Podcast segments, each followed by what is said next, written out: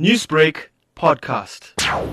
There is an increase amongst the older generation in the use of social media during COVID 19, particularly because of the lockdown. Grandparents not able to see their grandkids and keeping out of touch with, uh, there's no communication between old bridge clubs and golf days, especially the older generation um, are experiencing this lack of contact. They are considered the ones that are high risk because of COVID 19. So most of them are facing isolation during this period. And when you're older, all you have is your family and your friends. So the only way to speak to them or to engage with them right now is through social media. Like many older people have taken to Facebook, um, certainly WhatsApp. People who were using telephone calls before are, now using WhatsApp and, and finding it remarkably easier. So it's not like they didn't have lives and now they're sitting in an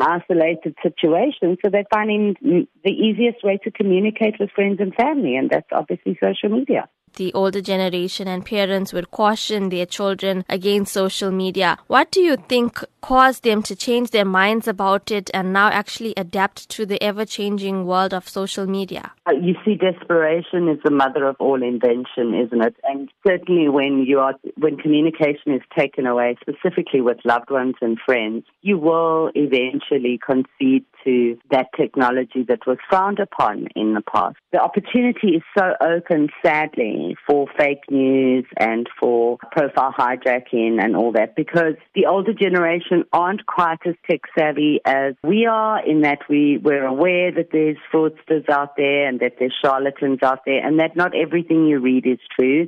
What should they look out for to avoid becoming victims of social media scams? I think it's the, most important thing is don't accept friend requests from people you don't know. That's that's the most important thing.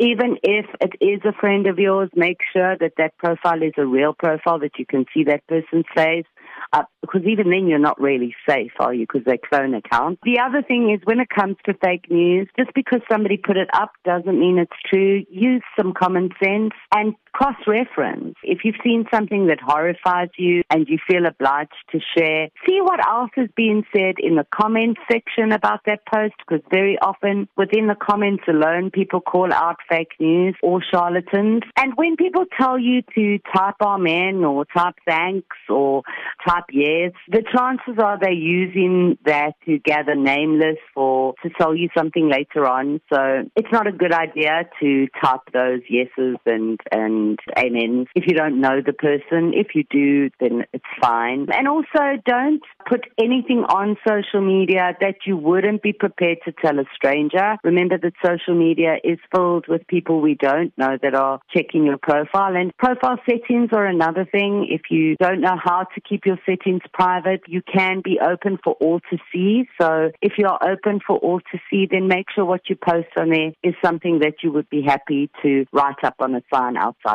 house. Newsbreak, Lotus FM, powered by SABC News.